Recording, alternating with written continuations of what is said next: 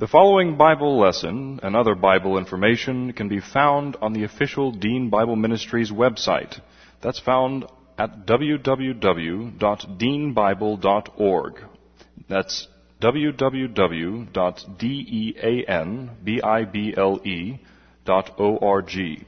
Dr. Dean is the pastor of West Houston Bible Church. And now, here's Dr. Dean with the Bible lesson. Thy word have I hid in my heart that I might not sin against thee. Thy word is a lamp unto my feet and a light unto my path. Jesus prayed, Father, sanctify them by means of truth. Thy word is truth. All scripture is God breathed and is profitable for doctrine, for proof, for correction, for instruction in righteousness, that the man of God may be equipped, thoroughly furnished for every good work. The Word of God is alive and powerful, sharper than any two-edged sword, piercing even to dividing asunder the soul and the spirit and the joints from the marrow, and is a discerner of the thoughts and intents of the heart.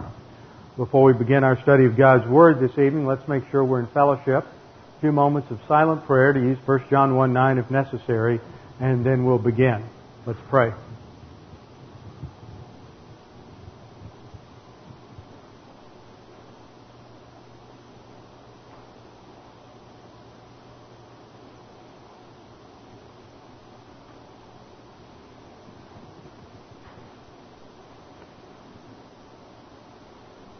Father, we thank you so much that we have the opportunity to gather together this evening as a body of believers to worship by studying your word.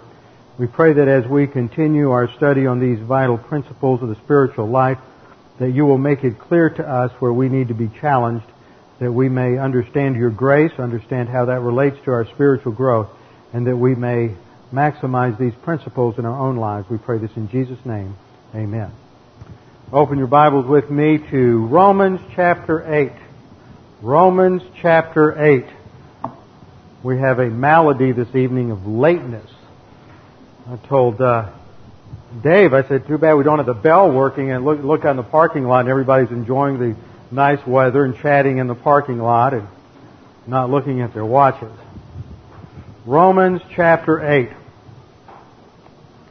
I think it's always interesting how in the plan of God things somehow work out when you're studying three different subjects as we are, studying Judges on Sunday morning first hour, Gospel of John second hour, Romans 8 on Wednesday night, that every now and then all things come together in some kind of a complementary balance. In the first hour in Judges, we've been looking at the paganization of a nation and how a culture uh, gets becomes paganized, and in other words, they they reject divine viewpoint, reject the truth of God's word, go on negative volition, and more and more reject even establishment principles.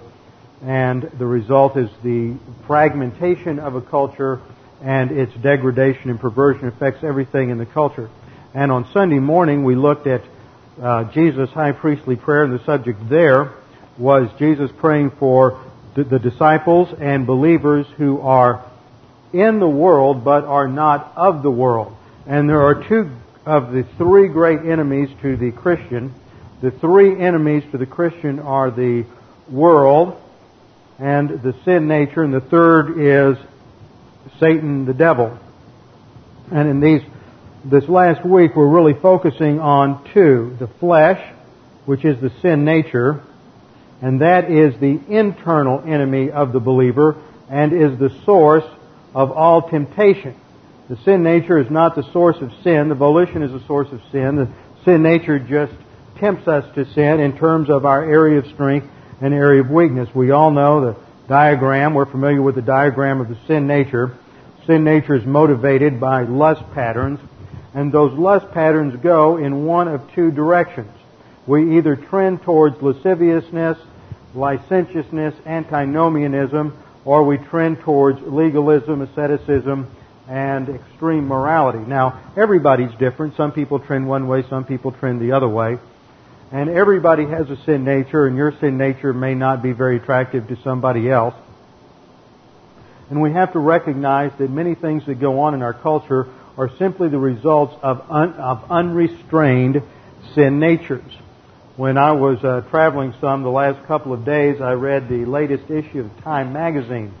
There's a fascinating article in there, and I think it's this must be the current issue about what's going on in many of the mainline denominations, Episcopal, Methodist, Presbyterian, and the div- divisive issue related to the role of homosexuals in these denominations.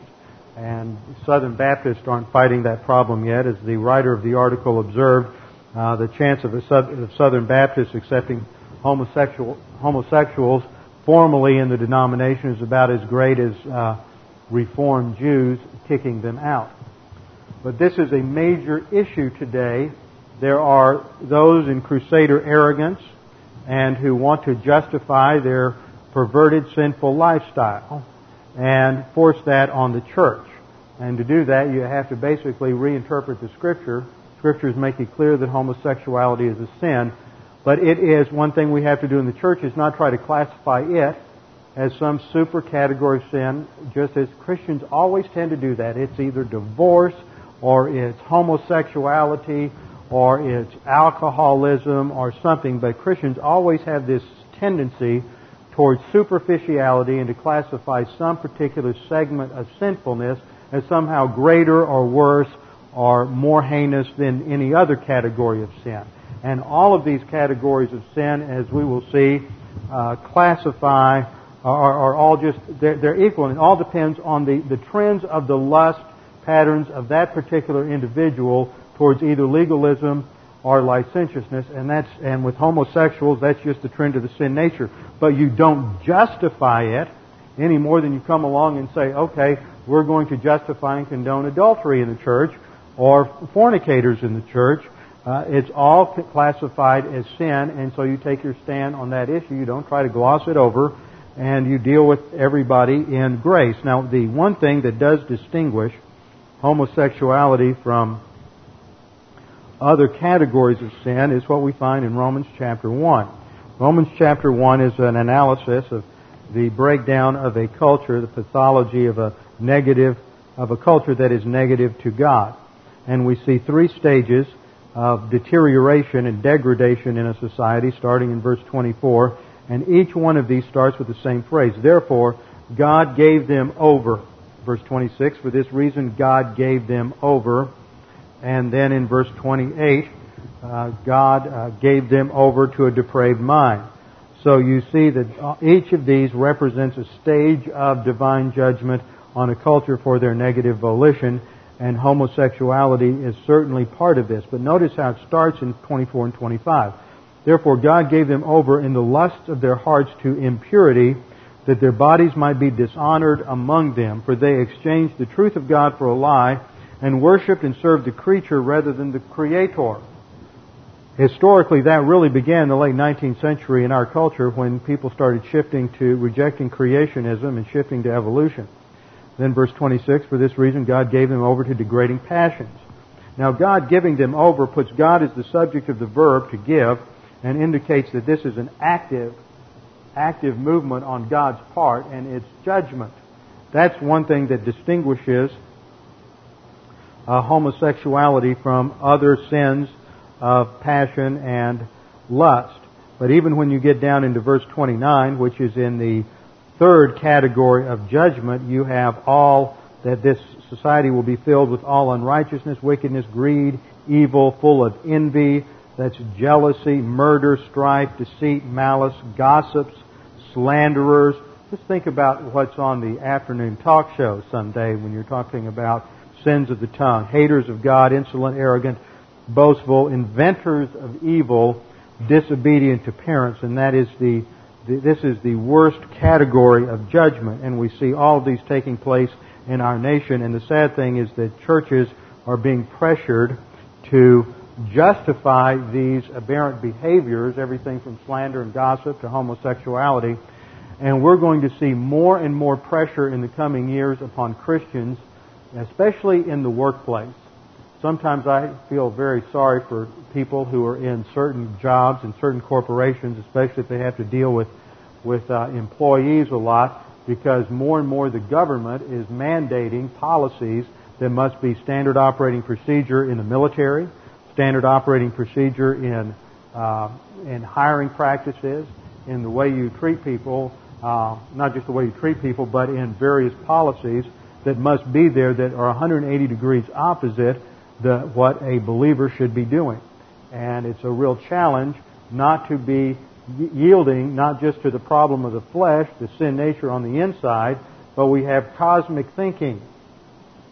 The, the cosmic thinking on the outside that provides the ideology, the rationales, the philosophies.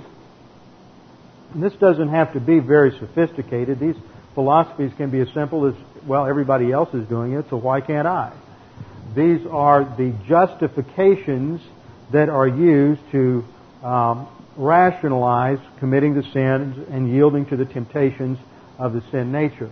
And yet, what we find in the Scripture is that the believer is to take a firm stand against these things. Now, I don't mean culturally going out on some kind of crusade to stop homosexuality or, I mean, that's been the problem in legalistic American Christianity since the Second Great Awakening, is that operating on the assumption that man and society are perfectible, perfectible, American so-called evangelicals have come along and they have always identified certain sins as the great social evils, and if we would just do away with those, then we would bring in a perfect American culture. And back in the 19th century, it was slavery, it was um, alcohol, the whole temperance movement, it was the uh, uh, feminism in its earliest forms in the 19th century, the suffragette movement. It was had to do with a lot of labor issues.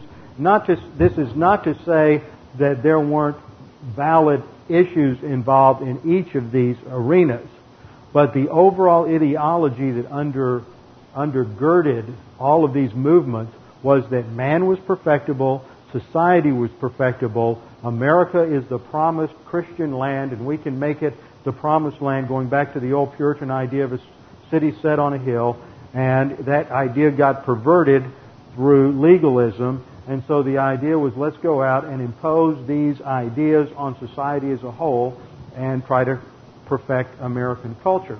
And the result is we're still dealing with racial problems. The whole issue with alcoholism went through the prohibition movement and all the problems with that. You have a full-blown feminism now that is destroying our culture, destroying marriages. Uh, I think that what goes along with that is is uh, a rise in abuse. But I'll have an article I'll read in relationship to this on Sunday morning, an editorial that was published in, um, uh, in a number of, uh, it was published in a number of newspapers. One of Thomas Sowell's recent editorials, and it has to do with how there is a specific, overt, active agenda put on out by the feminists to uh, feminize boys in school and introduce them to their feminine side and to masculinize women and feminize boys. And all of this just grows out of this same matrix. Uh, labor laws, the influx of uh, many, although there were unjust labor practices both in terms of children and in terms of uh, abuse from the top, but the solution was, was uh, unionized labor, which took away a lot of freedom from workers, penalized a lot of people for different issues. All of this came out of the 19th century and is a result of the arrogance, basically, of the legalism of the Second Great Awakening. And all of this just comes out of having uh, a cosmic concept or philosophy of life, ideology, and rationales towards a country and towards its culture. And as Christians, we're called upon to take a stand against these things. There is a battle, and this is the relationship between the flesh, which is the sin nature, which has its own set of standards, and the cosmic system, which provides the ideological rationales to justify the sin nature. And we see this coming to a head in the conflict in the believer's life in Romans chapter 8. We have a description here of two different walks, two different standards, two different, um, we have two different results and two different inheritances in this chapter. So let's go back and review a little bit the argument that Paul is establishing back from Romans chapter 6 that every believer at the instant of salvation is entered into union with Jesus Christ. This is done through what is called the baptism of God the Holy Spirit, and at the instant of salvation, we are identified with Christ in His death, burial, and resurrection. The result is new life. That's covered in Romans chapter 6 verses 1 through 4. This is what Paul refers back to to make sure his readers come to a full understanding of this argument in the first four verses or first three verses of Romans 8. There is therefore now no condemnation. That's the argument for justification by faith alone in Romans 3, 4, and 5. For those who are in Christ Jesus through the baptism of God the Holy Spirit, retroactive positional truth. For the law, that is the principle of the Spirit of life, notice, I want you to pay attention, we'll come back to it, but how the Holy Spirit is referred to in this passage. For the principle of the Spirit of life, it's a genitive of description there, indicating that it is the Holy Spirit who is the agent of regeneration. Titus 3.5 says, It's not by works of righteousness which we have done, but according to His mercy He saves us by the washing of regeneration and renewal of the Holy Spirit. So it is God the Holy Spirit who makes us a new creature in Christ through regeneration, and that is also called the new birth or being born again. And it means that when the believer is born, we have, or when an individual is born, we have a body and we have a soul. But we are lack, either lacking a human spirit or it is inoperative so that we are considered spiritually dead and cannot have a relationship with God. And it is at the instant of faith alone in Christ alone that God the Holy Spirit creates and imparts to the believer a human spirit, and this is that aspect of his immaterial nature that allows the individual to have a relationship with God. So this is the life that is talked about here, the spirit of life, that is regeneration, which is in Christ Jesus. We are, if you're in Christ, you have this new life positionally. For the law, the principle of the Spirit of life in Christ Jesus has set you free from the law of the principle that is of sin and death, which is slavery to the sin nature, and that was covered in Romans chapter 6. Verse 3 states, For what the law could not do, weak as it was through the flesh, and this uses the Greek word adunatos, indicating impossibility, that the law, it was impossible for the law to solve the sin problem. It is weak. It is only to establish the standard. It could not solve the problem. It just illustrated in each of our lives that we are sinners and in need of something more than simple moral reformation. For what the law could not do, weak as it was through the flesh, God did. That's supplied by the by the uh, translator, although it has it makes it easier to read in the English. God is the one who accomplished what the law could not do, sending his own Son in the likeness of sinful flesh. Now, this is talking about the incarnation. It is not talking about the uh, crucifixion. God sent his own Son in the likeness of sinful flesh, for, that is, with reference to sin. He condemned sin in the flesh, that is, by his very life, he pioneered a new spiritual life based on the power of God the Holy Spirit. This is unique in all of history, and Jesus Christ demonstrates that in the power of God the Holy Spirit, we can overcome any problem we have, whatever those lust patterns may be, no matter how strong they might be, no matter how, how overwhelming they might seem, no matter how often we may feel defeated by those lust patterns, whatever they are, the Holy Spirit is more than sufficient to overcome that. That doesn't mean it's going to happen in a one night stand. You're not going to walk the aisle and have some kind of experience with Jesus and the next day never worry about that sin problem again. It is a slow, gradual process. It is a growth process that as we grow by learning doctrine under the filling of God the Holy Spirit, then God the Holy Spirit makes it clear to us what these problems are and over time they will be dealt with as long as we are doing what the Scripture says to do. They will become less and less of a problem. The thing is, if you have one person sitting back on one side of the church and they have a problem with homosexuality or with drug abuse, or maybe they, they're a kleptomaniac, or maybe they have a problem with worry, whatever it might be, God is going to deal with their various sins in a way that is tailored to that individual. That means that during the first 10 years that person's a believer, God may deal with one sin and then another sin and then another sin. Now somebody on the other side of the church deals with, has the same problems, the same basic lust patterns, the same areas of weakness, and yet instead of God taking, uh, taking, dealing with them with the same order, He reverses the order. Now what happens is this person now conquers the overt sin, whatever it may be. Let's say they're a kleptomaniac, and uh, uh, now they start telling the kleptomaniac on the other side of the church that he'd better straighten up or they're going to kick him out of the church. See, that's self-righteous arrogance. Failure to understand the principle that, well, God's not going to deal with this guy's kleptomaniac problem um, until he first deals with the worry problem. Now, this guy's going to get the kleptomaniac problem dealt with first and then the worry problem. So we always want God to treat every believer the same. And that's just superficial and frankly it's idiotic and unrealistic and we all know that because God deals with us individually. So that way we can all relax and not worry about what God's doing in somebody else's life, but we can just focus on what God's trying to do in terms of our own life and bringing us to spiritual maturity and dealing with our own set of problems because frankly, if we're honest, our plate's pretty full with our own set of problems. We don't need to be too concerned about anybody else's sin, no matter how disgusting it might be to us. So, what Jesus Christ demonstrated for us in the incarnation is that the principle of Bible doctrine plus the filling of the Holy Spirit is more than sufficient to deal with any sin problem. Jesus Christ dealt with every category of temptation and handled it without sin, demonstrating the sufficiency of God's grace provisions for the church age believer.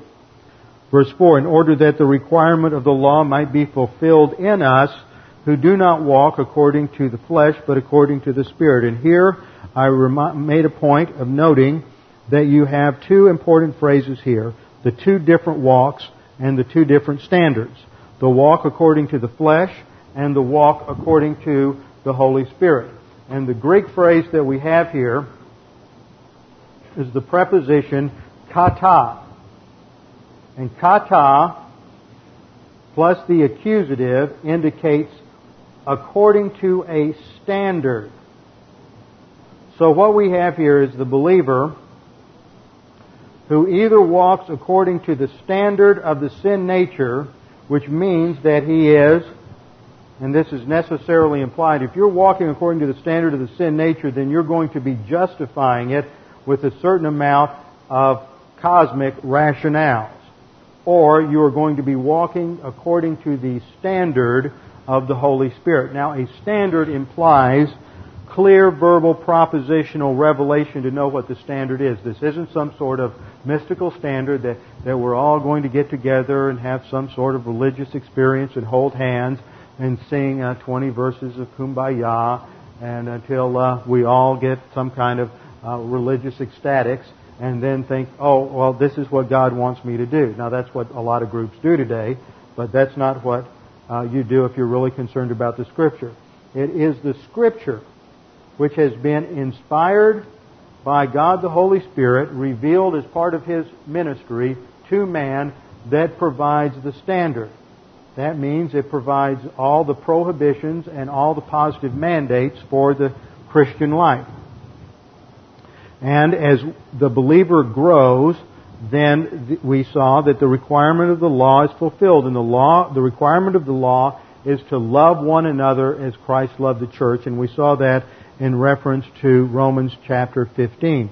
So this is the new law, the new mandate that God gave, the, that Jesus Christ gave the church back in John chapter 14, that we are to love one another even as Christ loved the church.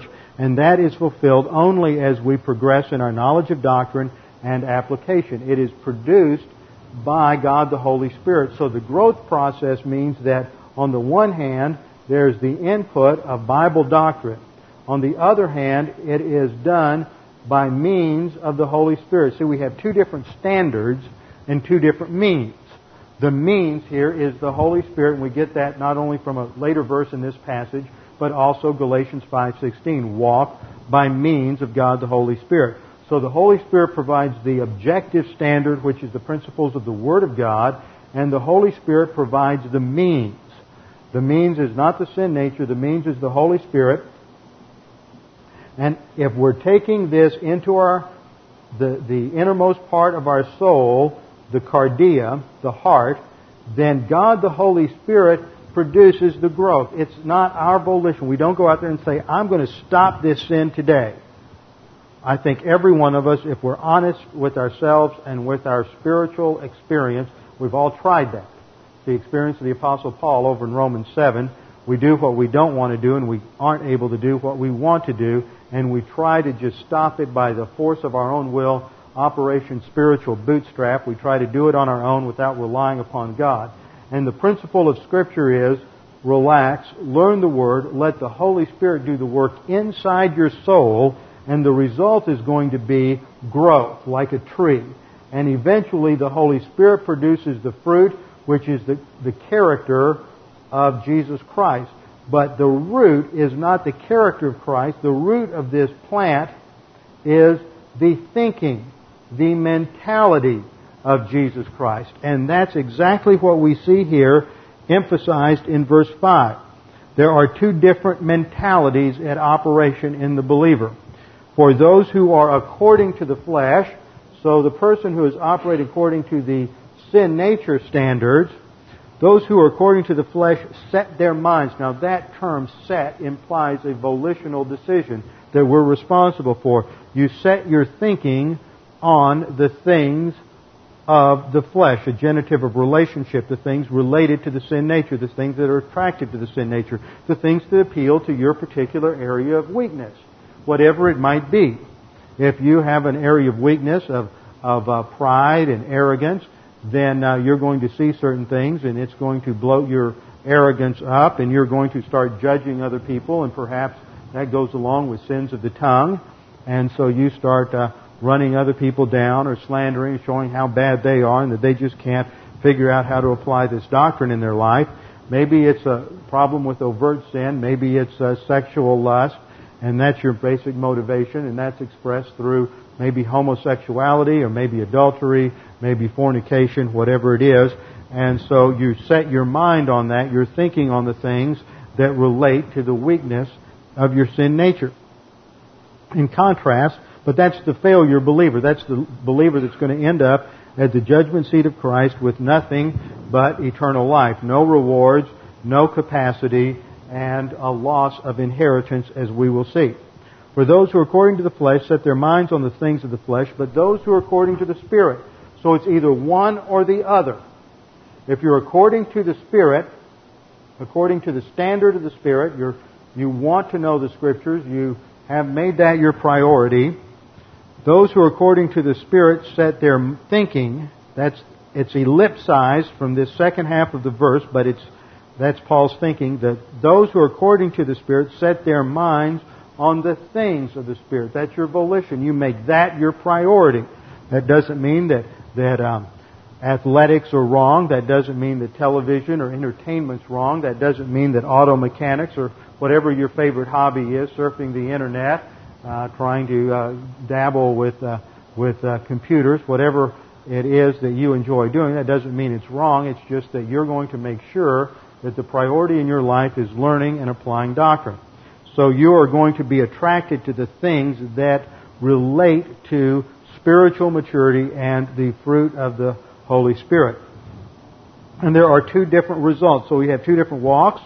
We have two different uh, standards. We have two different types of thinking and two different results in verse 6. The thinking that is set on the flesh, that operates according to the standard of the sin nature, the result is death, but the mind set on the spirit is life and peace, and we saw that this is not uh, eternal life versus eternal death in terms of the lake of fire. If it were, then we would end up with a works type of salvation. Skip down to verse 12. So then, brethren, we are under obligation not to the flesh to live according to the, to the flesh. For if you are living according to the flesh, you must die. But if by the Spirit you are putting, death, putting to death the deeds of the body, you will live. Now look at that verse. This helps us understand the meaning of death and life in this chapter. If you are putting to death the deeds of, if you're, if you are living by the Spirit, the second half of verse 13, if by means of the Spirit you are putting to death the deeds of the body, you will live. If live there means eternal life, as opposed to death meaning eternal condemnation, then what that verse is saying is that you have eternal life only if you are putting to death the deeds of the sin nature. That's work salvation. And yet, time and time again, that's exactly how this verse is being taught. It's amazing how many people, as soon as they see death, as soon as they see life, they automatically think in terms of everlasting life versus eternal condemnation. But this is the capacity for life, the capacity for joy and peace and happiness and experiencing all of the blessings, the wonderful, incredible blessings that God has for us in this life that no matter what our circumstances might be, we always can experience that eternal, uh, that, that supernatural peace and joy that God has for us. So back in verse 6, we saw that there's two different mindsets when you're walking according to the standard of the sin nature, attracted to the things of the sin nature, it's carnal death. If you want to self-destruct, fragment your life, end up a failure at the judgment seat of Christ, and be sure you're absolutely miserable, then this is the prescription. Just focus on the sin nature and do whatever you want to do to satisfy your particular lust patterns or trends. On the other hand, if you do not want to be that kind of a self-destructive individual, then you have to focus on the Holy Spirit, and that means you have to w- go uphill. The spiritual life, I think, is a struggle because we're fighting this internal enemy of the sin nature. You just relax and you'll just do what the sin nature wants to do.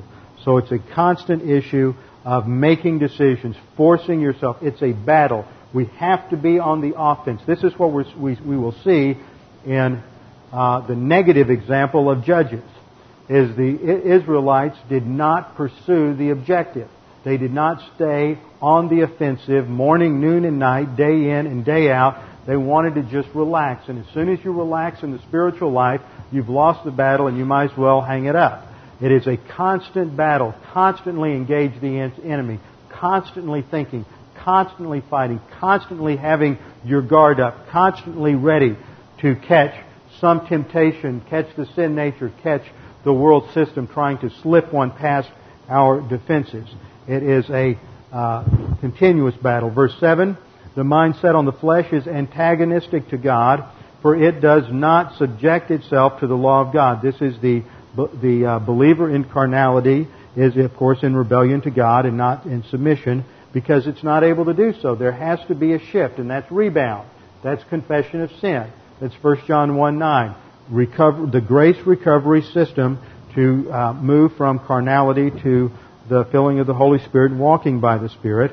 And then Paul reminds his readers in verse 8, those who are in the flesh, and here there's a shift, not according to the flesh now, but in the flesh. That means unbelievers. He's saying those who are in the flesh can't please God any more than a believer who's according to the flesh. And when you're a believer living according to the flesh, you're not living any different from a from an unbeliever. So straighten up, get your focus. Look, verse 9, however, you are not. You, emphasis here. When he comes to verse 9, he starts, this is where we stopped the last time, he starts with a, and all through here he uses the same format. He starts off with a post positive, that means in the Greek it comes second, conjunction de. Now, de is sort of one of those all purpose words in the Greek that can mean and, but it can also mean but. And it's primarily used in this contrastive sense throughout this section of Romans 8. So there is a contrast. He wants to uh, contrast the unbeliever in the flesh in verse 8 with the believer who is not in the flesh but in the spirit in verse 9. So to do that, he does two things. He uses the de here, the de, to indicate this contrast, and then he uses the second person personal pronoun of ego in the next verse. This is translated you. It's the second person plural, you all, or y'all, as we'll translate it. However, y'all are not in the flesh, but in the Spirit. And he is making a point here. See, in the Greek, the main verb here is um, eimi. It is the present active imperative of the verb eimi, E-I-M-I, which is the verb to be. And when, um, uh, when it's a second person plural form, it implies the subject with it. You don't need, in, in English, you have to state your pronoun or you have to state the subject. But in the Greek, if you just have the verb uh, in the second person plural, it's automatically translated you are.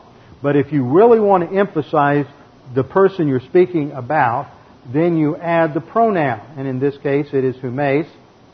And so when you have that emphasized, he's making a point that you, you Romans, you all, you all are not in the flesh, you are in the Spirit.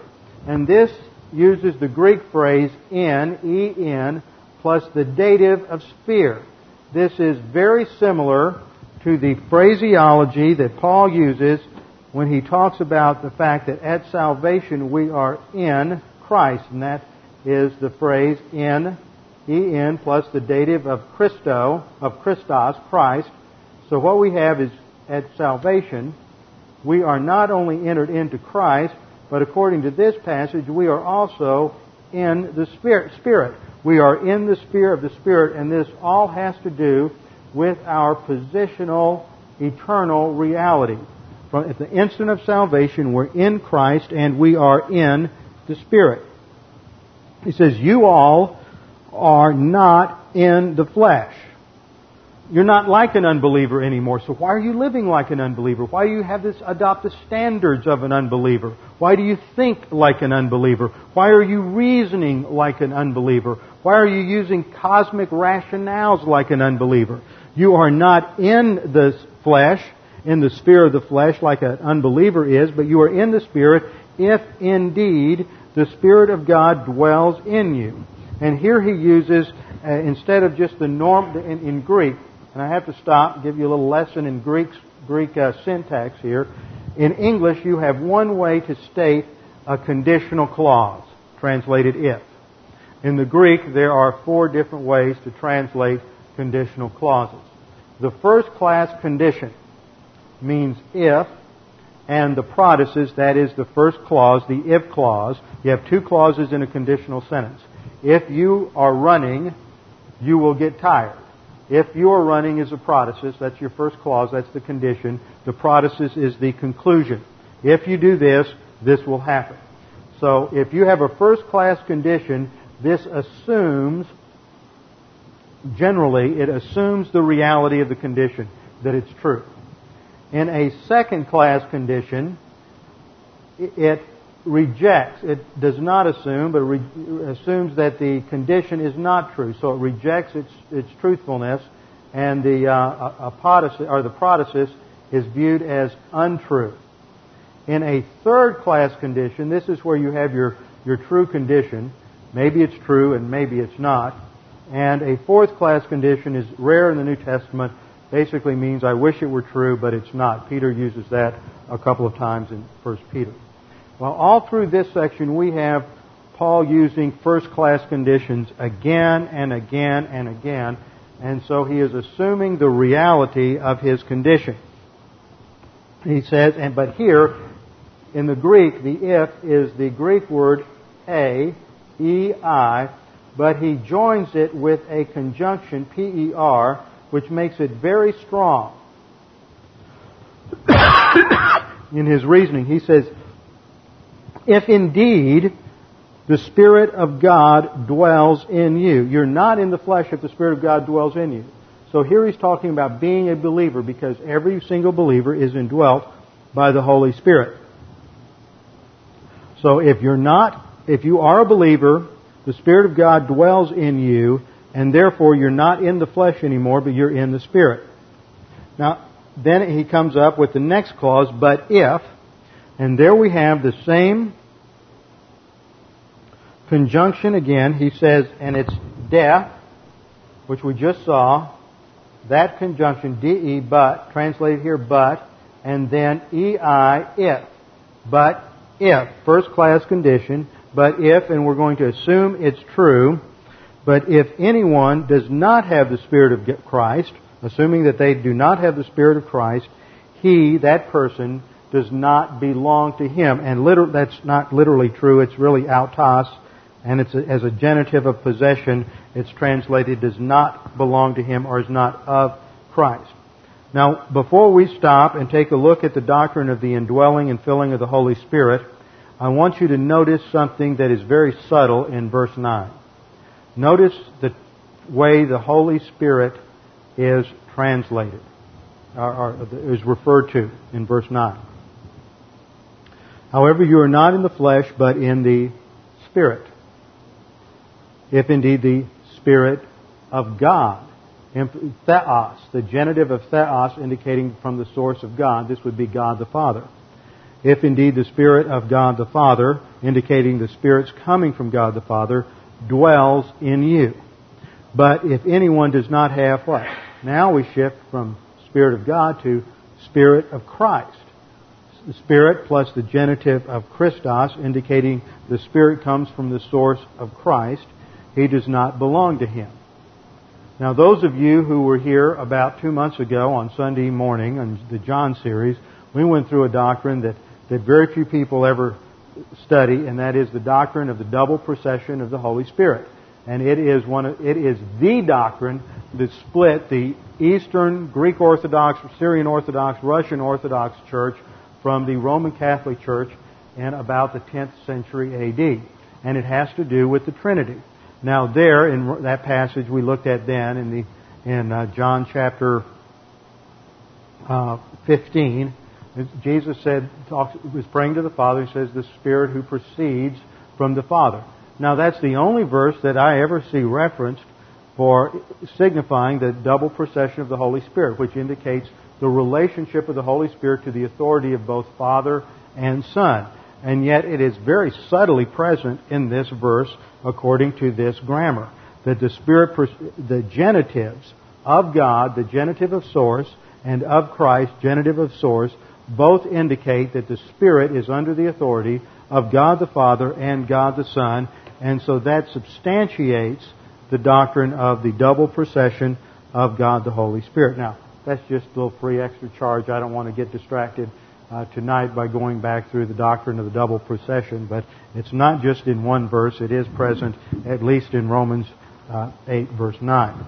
Well, let's stop here a minute and just do a brief review of the doctrine of the filling and the indwelling of the Holy Spirit. Point number one, at the instant of salvation, every believer is both filled and indwelt by God the Holy Spirit. At the instant of salvation, every believer is both filled and indwelt by God the Holy Spirit. Point number two. The indwelling is one of six permanent ministries of the Holy Spirit at salvation. The others are, of course, regeneration, baptism of the Holy Spirit, the sealing of the Holy Spirit, efficacious grace, and the bestowal of spiritual gifts. But indwelling is one of six permanent ministries but the filling is a temporary ministry. The indwelling is one of six permanent ministries, but the indwelling is a, I mean, the filling is a temporary, temporary ministry. Point number three. Each has a distinct purpose. The indwelling is for the purpose of making the body, the human body, a temple for the indwelling of Jesus Christ. This is in 1 Corinthians 6:19 and 3:16 in that order. The indwelling is for the purpose of making the body a temple for the indwelling of Jesus Christ, 1 Corinthians 6:19 and 3:16, and setting the believer bodily apart. The very presence, the very fact that we are indwelt by the Holy Spirit, who sets apart our bodies a temple for for Jesus Christ sets us apart physically from unbelievers. That's part of the doctrine of sanctification. We are set apart physically by means of the indwelling of God the Holy Spirit. Remember, there's no sacred buildings. Don't refer to a church as a as a going into the um, uh, uh, what do they call it? The um, uh, I've never heard sanctuary.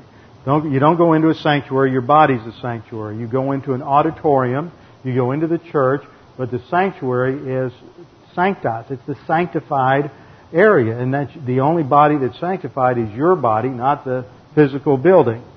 So there is no sacred building in the church age, only the human body. Point number four.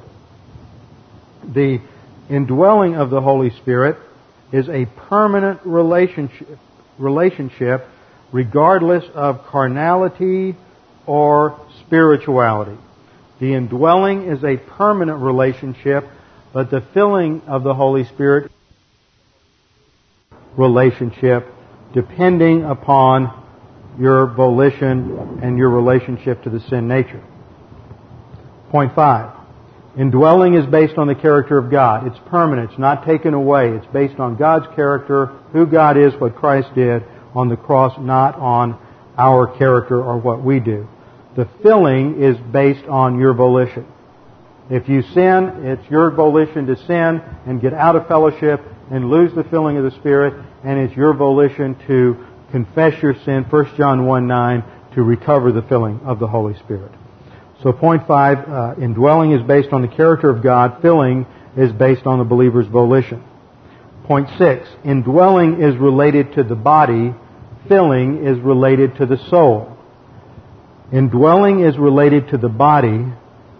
Filling is related to the soul. We are filled by means of the Spirit. What is filled? The soul is filled. What is it filled with? It's filled with doctrine. We know that by comparing Ephesians 5:18 with Colossians 3:16 and their results, and we've gone through that study in detail. Point number 7, the filling is lost when the believer sins. Any sin, known or unknown, intentional or unintentional. Any sin, whether you know it or not, still violates the perfect righteousness of God, and so he can no longer have fellowship with a believer who uh, is characterized by sin. The filling is lost when the believer sins. The indwelling is never lost. The filling is lost when the believer sins, but the indwelling is never lost. Point number eight. The filling is recovered through confession of sin, which means simply to admit or acknowledge your sins to God the Father in the privacy of your priesthood, and you're instantly forgiven. And then point number nine, in the Old Testament, believers were neither filled nor indwelt. So both filling and indwelling are unique to the church age. Now this is what Paul is referring to in Romans 8, 9, that the believer is indwelt by God the Holy Spirit and he is also in the Spirit. Notice his progression. He says, you are not in the flesh, but in the Spirit, if the Spirit is in you. So just as Christ is in us and we are in Christ, the Spirit is in us and we are in the Spirit. That sets us apart to God's service positionally. But if anyone does not have the Spirit of Christ, he does not belong to him. So verse 9 is clearly talking about believer versus unbeliever. Verse 10, and if, once again we have the same Greek construction, dat a. And if Christ is in you, and we will assume for the, that he is, Christ is in you, and he is, because Paul knew they were believers, Though the body is dead because of sin, yet the spirit is alive because of righteousness. Now this references phase one salvation. God has a plan, and that plan is the blueprint for every Christian, and it's the same. Phase one is justification. Faith alone in Christ alone. And this is what we refer to here. In verse 10. If Christ is in you, though the body is dead, the physical body is still uh, under the penalty of physical death as a consequence of spiritual death because of sin. Remember, spiritual death is the penalty for sin. Not physical death, but spiritual death.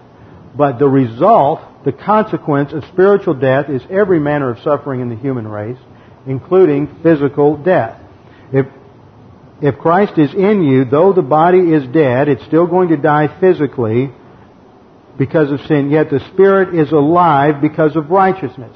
At the instant of salvation, God the Holy Spirit imputes to the believer the perfect righteousness or uh, the perfect righteousness of Christ.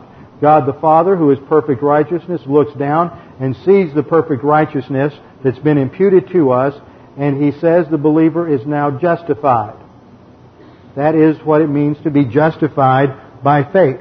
This, because we are justified, God the Holy Spirit regenerates, gives us a new human spirit. All of this happens simultaneously at the instant of faith. The Spirit is alive, that's regeneration, because of what? Because of imputed righteousness. This isn't practical righteousness. This isn't going out and doing good deeds. This is, the Spirit is alive because of the possession of imputed righteousness. So there is, even though everything happens simultaneously, there is a logical progression. First the imputation, first you trust the gospel. You believe in Christ. Second, Christ's righteousness is imputed to you. Third, God declares you to be just. Fourth, the Holy Spirit makes your human spirit alive in regeneration. Now there's a consequence to this. Most of what we've been talking about in Romans 6, 7, and 8 has had to do with phase 2, sanctification. But in this verse, Paul is taking the phase 1, positional sanctification of the believer, and relating it to phase 3. If Christ is in you, though the body is dead because of sin, yet the spirit is alive because of righteousness. This all happened at phase 1. But if, and here we come to verse 11, and again it is de, a de in the Greek, but if, and we assume the protasis to be true, first class condition, but if the spirit of him who raised Jesus from the dead dwells in you, and he does, it's assumed to be true, he who raised Christ Jesus from the dead will also give life to your mortal body through his spirit who indwells you. What's that? That's phase three, glorification. That is talking about the resurrection of the physical mortal body at either the rapture, or at the rapture, or um, you might die physically first, and then you are raptured from the grave, or you are just immediately uh, taken from in a bodily resurrection, in which case you get your new body on the way up. If the Spirit of Him who raised Jesus from the dead dwells in you, that is, if you are a believer, and you are, Paul is saying, and you are indwelt by God the Holy Spirit, He who raised Christ Jesus from the dead, that is talking about God the Father, He, God the Father, who raised Christ Jesus from the dead, will also give life to your mortal bodies. See, they're dead in phase two. They're dead in their temporal mortal bodies. He, God the Father, will give life to your mortal body through His Spirit. Now don't worry, it will look different. It will be a perfect body. Whatever the blemishes or imperfections are that you're focusing on all the time, whether it's underweight, overweight, aging, gray, bald, in between, whatever it might be, we're all going to have perfect bodies and we'll still recognize each other. Now I don't know exactly what the mechanics of that will be, but we will all recognize each other when we get to heaven. God the Father gives life to the mortal body through His Spirit. So the rapture resurrection that occurs at the end of the church age will be that will be performed through God the Holy Spirit who indwells you. This is because the believe only church age believers are involved in the rapture. Only church age believers are indwelt by God the Holy Spirit and the procedure of taking us from either corrupt, being corrupt in the grave, corrupt flesh in the grave, or corrupt still alive, uh, corrupt flesh that is still alive. It is the Holy Spirit who effects that transformation from mortality to immortality at the rapture resurrection. And then we come to verse 12. Now all of this Paul has established to show that there is a difference between you and the unbeliever. You have a, you're to have a different mindset. You're to have a different lifestyle. You're to have a different source of norms and standards. And you are to have different consequences, life and peace rather than death. So from all of this, he draws another profound conclusion in verse 12. He starts it off in the Greek with the inferential particle oun plus the conjunction ara. And in the Greek it's really ara oun. We just have to change it around to fit the English word order. But the last time we saw this kind of strong inference was in verse 1. So 1 through 11 is one argument based on the fact that every believer is justified, and so that makes a profound difference in how we live and the consequences of how we live. And now he moves to the next stage of his argument, and that is that not only are we not under condemnation, but we are under obligation. There are responsibilities if you are a believer. You are under obligation to God. Now that is not legalism. That goes to the fact that you have a different family now. You have a different authority, a different master back in Romans chapter 6. This isn't antinomianism that says now that I'm saved I can do whatever I want. This is biblical Christianity which emphasizes the responsibility of the believer to advance to spiritual adulthood. Why? Because back in Romans chapter 6, we had the purpose clause that we might walk in newness of life. We weren't saved simply to spend eternity in heaven.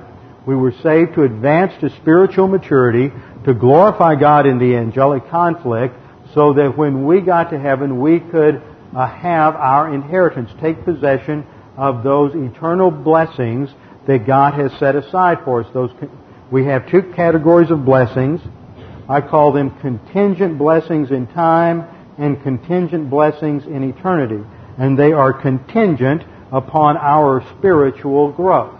And when we do not grow spiritually, that cancels. We never uh, realize, we're never given the, the uh, temporal blessings, and we will never receive the eternal blessings, and they will constantly be reserved as a testimony to our failure in the spiritual life. So this is the new emphasis in verse 12 is the obligation and living up to that obligation. So then, brethren, we are under obligation. Now, the word there in the Greek is a noun, opheiletes. And opheiletes means to owe someone something. That we owe God something because God did something for us. Now, that doesn't mean that if we don't uh, fulfill our obligation or responsibility as believers that we lose our salvation. That's ridiculous. We will lose rewards and we will lose inheritance as, as Paul outlines in the coming, uh, coming verses. But we do have an obligation. It's, it's like this. If I were to give you a brand new year 2000, uh, what would it be? Something like a um, BMW, sports car, Jaguar, whatever your favorite flavor might be. And that's yours. You get the title, it's yours, it has your name on it, you own it. That's yours to do with as you will.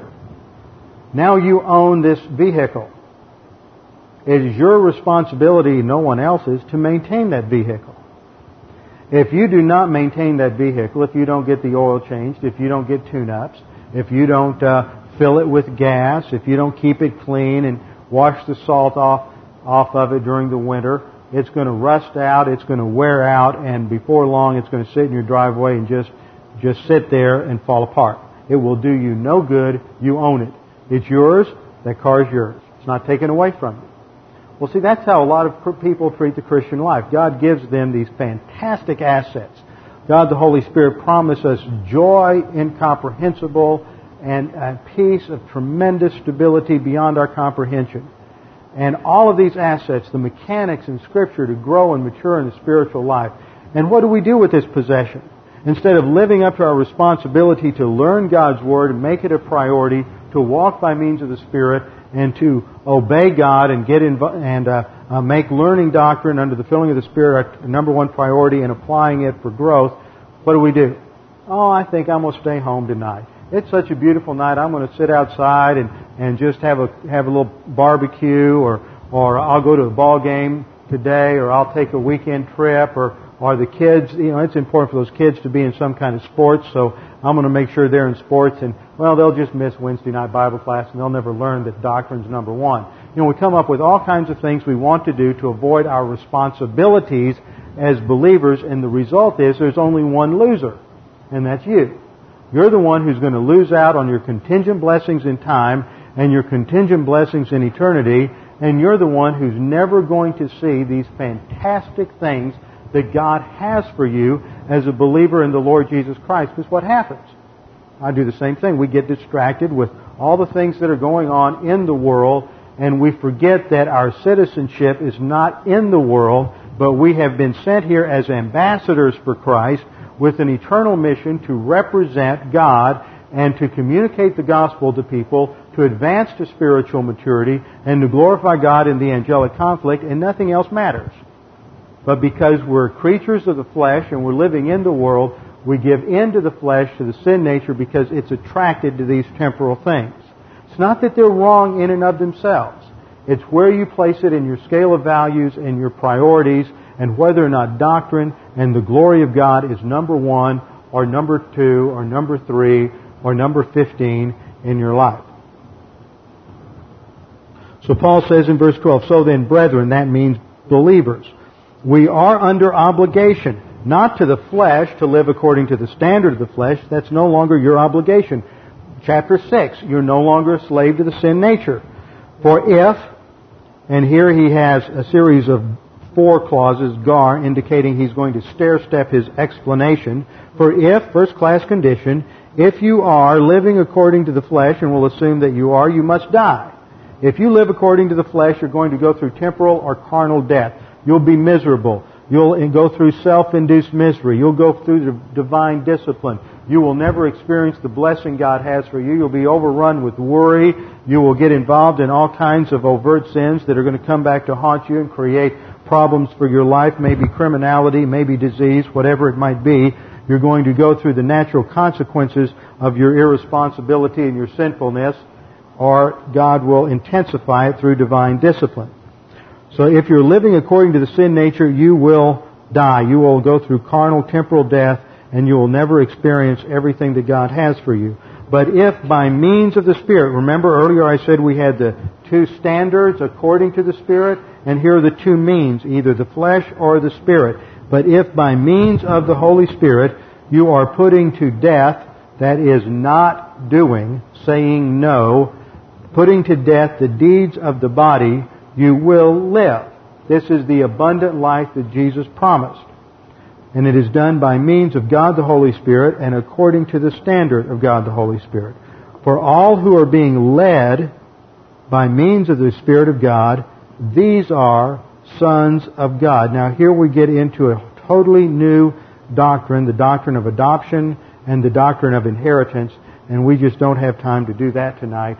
So we'll close here and start with verse 14 next Wednesday night with our heads bowed and our eyes closed. Father, we do thank you that we can be challenged by these things to focus on our obligation uh, based on the incredible spiritual blessings you gave us you bestowed upon us at salvation, the vast array of spiritual assets we have to live the spiritual life, to overcome any problem, to face any adversity, to have happiness, joy, stability to your honor and glory, that we might glorify you in the angelic conflict and demonstrate that your grace is superior to everything else.